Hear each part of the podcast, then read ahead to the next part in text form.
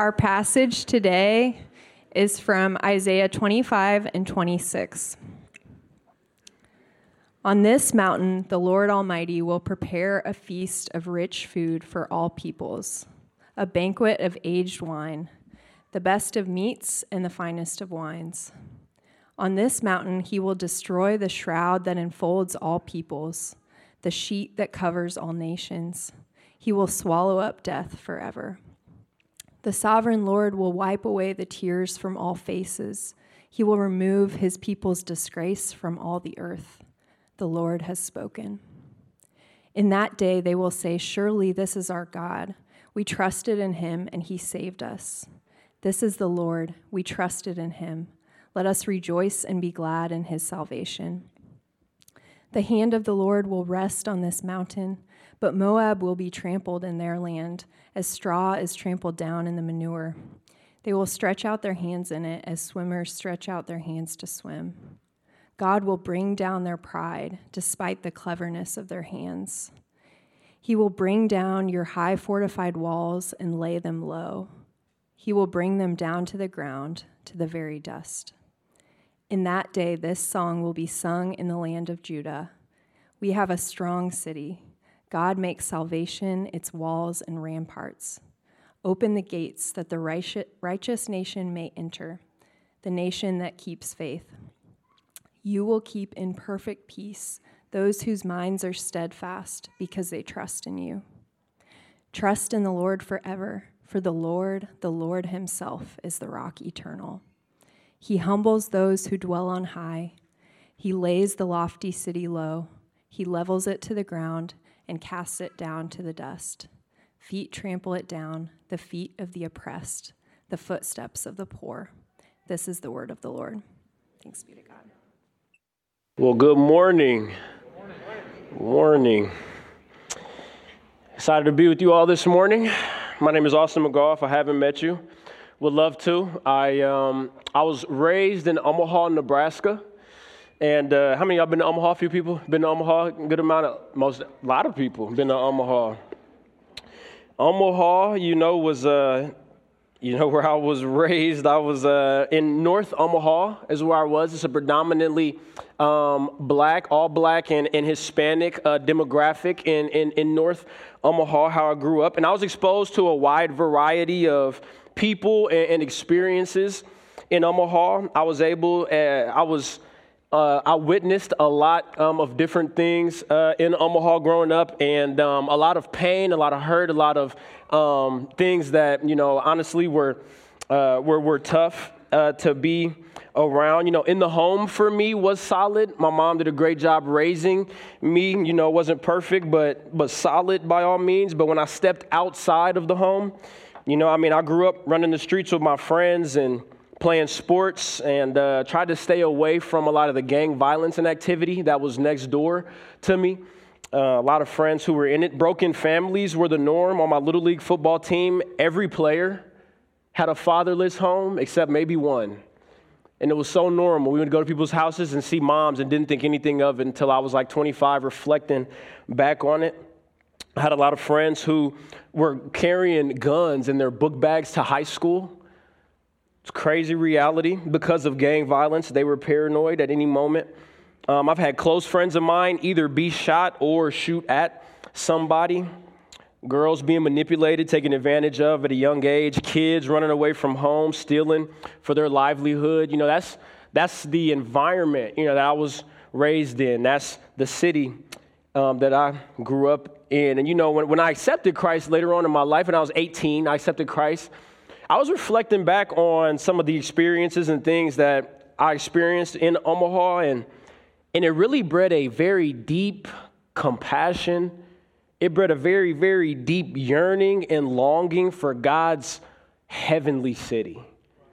God's perfect heavenly city because of all the hurt, because of all the pain, because of some of the things that I witnessed um, growing up in the city uh, that I was raised in. And so, our passage today it talks about three different cities, and um, we're going to dig into that. But I want to pray for us before we do. Dear Heavenly Father, God, we just pray that uh, you really would speak to us through your word this morning. God, I pray that uh, you would meet us here, oh God, and that we would have clarity and we would be encouraged and that we would all long uh, for your heavenly city. Amen. And so in this passage, we see three different cities. We see the lofty city, we see the strong city, and then we see the heavenly city. And, and you know the reason I start off talking about my experience growing up in the city that I was raised in is because that experience is normal in a lot of places, right? It's not just Omaha that that's normal. It's places and cities in the U.S., places and cities all over the world. That brokenness um, is common, and there's a uniqueness with cities in the scriptures cities are significant. And so Tim Keller says this he says, Cities are significant in the scriptures because what they represented was a great number of diversity of human connections and contacts and networks and alliances. And you know, when you have that, what happens is that people becomes creative a lot of different walks of life, a lot of different backgrounds. People become more creative. Innovation happens. People begin to think in new ways. And so cities are the most influential or the influential hubs of our society. So cities are influential. As the city goes, so does the culture and so does society typically. And so I know many of y'all, y'all like, yeah, you know, city is like that, but Columbia not a city. You know what I'm saying? I get it, you know, I understand. Hey, I graduated from Manhattan, Kansas. Columbia is a city. You know, you know? Um, Manhattan had one street, you know. No, I'm just kidding. More than one street, but it felt like that. Yeah. But Columbia has some really strong advantages to it, I will say. Columbia, you know, one of the fastest growing cities in the Midwest. Cite your own source, okay? Um, it shows up right, on big places to live rankings all the time. You get to Googling some stuff. You see Columbia, Missouri on there. Um, it's one of the most educated cities in America. How about that? The average age of Columbia is 29 years old. That counts for something, you know. No, really though, that means that Columbia is on the up and up, a lot of potential, right? A lot of youth around, people growing, getting understanding. Columbia, I mean, trajectory looking like this, you know all seriousness, though, Columbia has a lot of advantages that should, get, us really excited about where the Lord has us. You know, in this place that we would call home in Columbia, that we can recognize um, as a city. All, all, all that to say, three different cities are acknowledged in this passage. And so we're going to start with the lofty city. The lofty city, we see that in Isaiah 26, verses 5 and 6, where he just says, He humbles those who dwell on high, lays the, lays the lofty city low. He levels it to the ground, casts it down to the dust. And here is the acknowledgement of a city that views themselves as lofty. And so they view themselves as a people who are very highly, I think highly of myself. Keller would say that this city is characterized by self, is the characterization of, of, of this city. Self image, how am I being seen? by others. Self creation, look at me and what I have made. Self justification, I'm not wrong in any decisions I've ever made. And if you think I'm wrong, you're wrong, right? Self accomplishment and self gratification. Yes, I've built this, I've worked hard for my life. And this is me, and this is for me and mine to enjoy. Steak and lobster tails, right? Are you still eating peanut butter and jellies? You know, I had one yesterday right? Self means I'm always driven, always wanting more, right? How much money is enough, right? Just a little bit more, you know, is, is the motto. The higher you climb, the more nervous you get, right? Am I able to keep up everything that I have going? Is some, are, who's competing with me? Am I still at the top? Was I ever at the top? You know, these thoughts get in there, questions, they really begin to haunt the people of the lofty city. You know, the Tower of Babel in Genesis 11 was kind of the first picture of, of, of a lofty city. And, and, when you go back and look at it, it's really interesting, kind of what's, what's, what's said there. They're like, hey, at the time, all people on earth spoke the same language. And so they were like, hey, let's build a tower that reaches heaven so that we can make a name for ourselves, is what they were doing. We're going to build a tower that reaches heaven so we can make a name for ourselves. So God steps in and scatters their language, so then they can't do that because they can't communicate to each other anymore. But they're fighting to make a name for themselves. You know, I have a cousin who lives down in, in Miami, and I went, we went down there. He lives in the same neighborhood as the Miami Dolphins Stadium, and I wanted to see South Beach. I was like, hey, I, I want to see South Beach. I hear about it all the time. You see pictures of it, whatever. So he took me down there. You know, it was a Saturday night, and we're driving down on the strip of South Beach. And I'm in the car, and I'm just looking around, and, and, and I'm seeing it all. You know, Beamers, Benz, Bentleys, Rolls Royces. I'm seeing people walking around. You know, they drinks in their hand, big, big neck, big chains. I'm, I'm seeing the whole scene. I'm seeing the whole scene. And my, my cousin said something to me. He said, You know what's funny about this whole scene right here? He said, he said, you know, a lot of these people, or a good amount of these people, he said, I know personally, who will rent a Bentley for Saturday night, drive down to South Beach, valet park it, pay a couple hundred to go into the club, and look the part.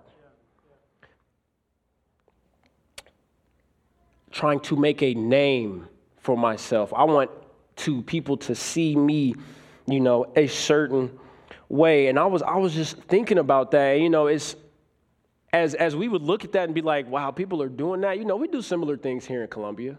You know, we're not gonna go rent the Bentley for a Saturday night, but we'll buy the SUV tricked out straight off the lot. You, 2024, humbly, right? you know, nice, you know, oh, I like that car. Where'd you get? Yeah, you know, 2024. Yeah. right? We, we may compete, you know, with the standard of living of those around us, right? Managing self image. How am I being seen? We might purchase excessive luxuries really for no reason other than I want to be viewed as successful. I just got it like that. I, I, image maintenance, making a name for ourselves. You know, it may not be as extreme as we would say South Beach is, but the core is the exact same. We want to be noticed, respected, acknowledged, admired, taken seriously, and are willing to do whatever it takes, you know, to get that. If you look at that verse six of this, in the city, the, the poor are trampled. And that just makes sense because if, if I'm busy building me, how would I ever have time to consider you? And even worse, if, if, if you aren't helping me, then you are in my way. And everybody knows what happens when you get in my way, you know. So that's the lofty city. But the strong city, the strong city is interesting. The verses 26 or chapter 26, 1 through 4, you, you see you see the strong city. He says, We have a strong city. See, have is, is, is current, it's present tense. We have a strong city where salvation is its walls and ramparts. Salvation upholds it. So, salvation in God upholds it. This is a people that keep in perfect peace because their mind is steadfast. They trust in the Lord. Verse 3 a people not worried about self, but desire others to prosper. A people who are secure in themselves because the Lord gives them their identity, their worth, their admiration, everything that we're looking for. The strong city here is the people of God. The strong city here is communities of believers living in community with one another, growing in holiness, embracing all that God would have for them. This is the strong city. Well, then the question has to happen, you know, well, what would God have for a people of God who are the people of God together, you know, a community, in a culture like ours is today? What would God have, you know, for the people of God? A culture that's hostile toward God and fleeing from God. It's crazy that God gives so much clarity actually as to what he would have for these communities. Um, if you look back, actually, the, in the people of Israel, so God's chosen people in the Old Testament, Israel was being disobedient to God, turning their back on God. They're like, hey, we don't want anything to do with you. And uh, so God says, okay, I have to discipline you because you need to learn a lesson, right? You're, you're walking away from me. I want what's best. So he sends them into exile and he sends them into exile. Essentially, they come in and get conquered by Babylon. Okay, and so Babylon comes in, Nebuchadnezzar, and they just destroy pretty much all of Israel, right? Kill a lot of people, break up families. I mean, it's, it, it's really a crazy scene, just ruthless treatment to the people of Israel. And, um, and then, they, then they took them. And they said, You guys are going to adopt our culture, our language. You guys are going to be just like us. You know, they just took them. And so then uh, what you have is you have God's people in the midst of Babylon, is what you have. And so then God gives them this instruction Jeremiah 29, verses 4 through 7. Thus says the Lord of hosts, the God of Israel, to all the exiles whom I have sent into exile from Jerusalem to Babylon build houses and live in them, plant gardens and eat their produce. Take wives and have sons and daughters. Take wives for your sons and give your daughters in marriage, that they may bear sons and daughters. Multiply there and do not decrease. But seek the welfare of the city where I have sent you into exile, and pray to the Lord on its behalf. For in its welfare you will find your welfare mind blowing instructions from the Lord after we just got conquered by a reckless, ruthless people. They wake up in this culture who, who is vulgar and running, and God says, Hey, my people, as you are the strong city, as you have these instructions from me, continue to live out what I have given you. Continue to live out what you know right there in the midst of the lofty city. He said, Israel, be Israel inside of Babylon. And you know what? That sounds like our current situation. The culture we live in today is one that doesn't acknowledge God nor care to nor want to. Money is often a lot of people's God, and our society is our society is aggressively growing towards sin. And God doesn't say, hey, I want you to bubble wrap yourself as a Christian and kind of get on the outside and don't affiliate with anybody who's not walking with me. No, God says, get all the way in. God says, no, make yourself at home, build houses, plant gardens, have families, multiply there, model, model family, home, and marriages. Show them what it looks like to raise kids in the way of the Lord. Show them what it looks like to live in real joy. Show them that your God can sustain you in the worst of circumstances. And then God goes further. He says, actually, no, go ahead and seek the welfare of Babylon. Seek the welfare of the city that you're currently in. Pray to the Lord on its behalf. Then you will find your welfare. The opposite of fade away, God says, No, I want you to get all the way in.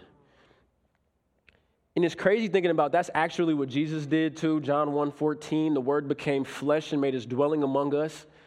Jesus looked at a sinful people and he got all the way in there lived life among sinful people, shoulder to shoulder, loved on us, cared about us, gave us a pure, perfect example. And this is a hope filled picture. This is a hope filled picture for all of us in the room and the world that we live in, the society that we live in. That picture that God gave them was one full of hope. And that is so exciting. I sit there and I think about that. I think about where I come from. I think about that picture, and that is one that excites me about the things that are true or I experienced in an Omaha, right? Because God desires us, the people of the strong city whose salvation is its walls and ramparts, to live right in the midst of the lofty city. And when that happens, the heavenly city is going to be all the more beautiful. The heavenly city is going to be a wild place. A wild place. And so, this heavenly city is describing at the end of the time when Jesus comes back and all things are renewed and made perfect. That's what this is talking about. After things are solidified and done, this will be full of people from every nation, tribe, people, and language, people from all different parts of history. It's going to be crazy. And you know who else is going to be there? Some people from Babylon. And you know, when I see somebody from Babylon in there, I'm gonna walk up to them and I'm gonna be like, How are you here? How are you here? You know? And they're gonna say, Well, after we conquered Israel, we watched these people build houses. We watched them build their families. We watched them lovingly serve us. They prayed for us, they cared for us, they shared their God with us. After they were conquered, we watched them have joy in a terrible circumstance.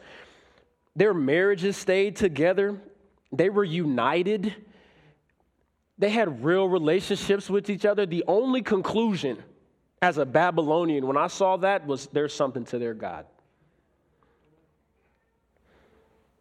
And what if God wants to use us like that right here in Columbia, Missouri?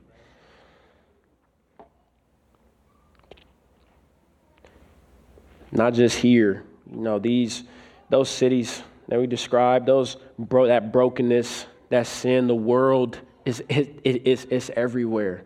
Right? This is what God desires for his people.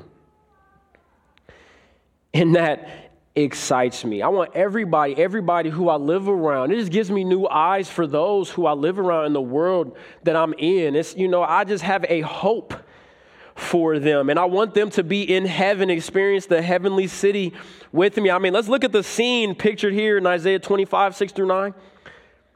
Feast, right? We'll prepare a feast of rich food for all people, a banquet of aged wine I've never liked wine, but I bet I'm gonna like that one. You know what I'm saying? Right? Death is gonna be swallowed up forever. No more death, no more pain, no more sorrow, no more sin in the world. Death will be swallowed up forever. I know that's just so hard to fathom. No more sin in the world.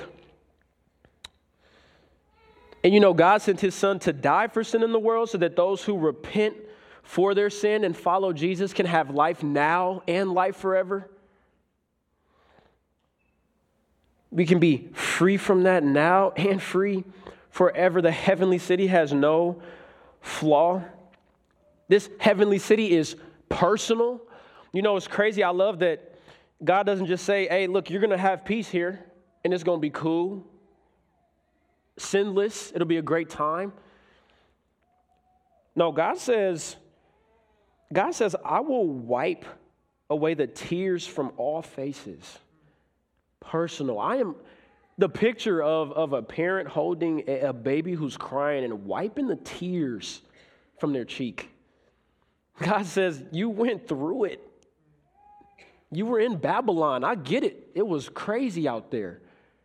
No more pain, no more sorrow, no more sin. That is so exciting. The intimate picture of the heavenly city. Want everybody to experience that.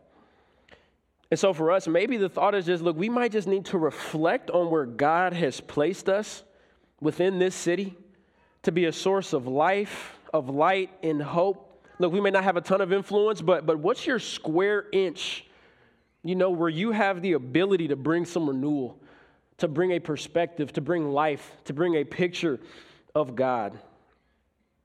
Where can we serve in the church or our community where you can build a strong city inside of a lofty city? Are you living your life in godly confidence? Because I'm so, I, I, I fall victim of not living in godly confidence. Like I am 100% sure I'm going to eat that feast of heaven and my whole life is full of love with all those around me because of it. A confidence. I don't live in a godly confidence. What would that look like for us? This is the hope that we have. That's the hope that we have.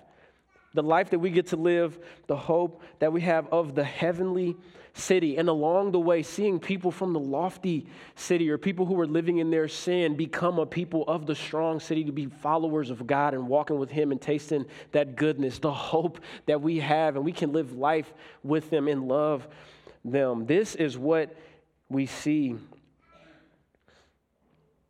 And we look around and see the brokenness so clearly, but do we also see the hope that exists right underneath it? Do we see with our own eyes the beauty from the ashes? I pray for us.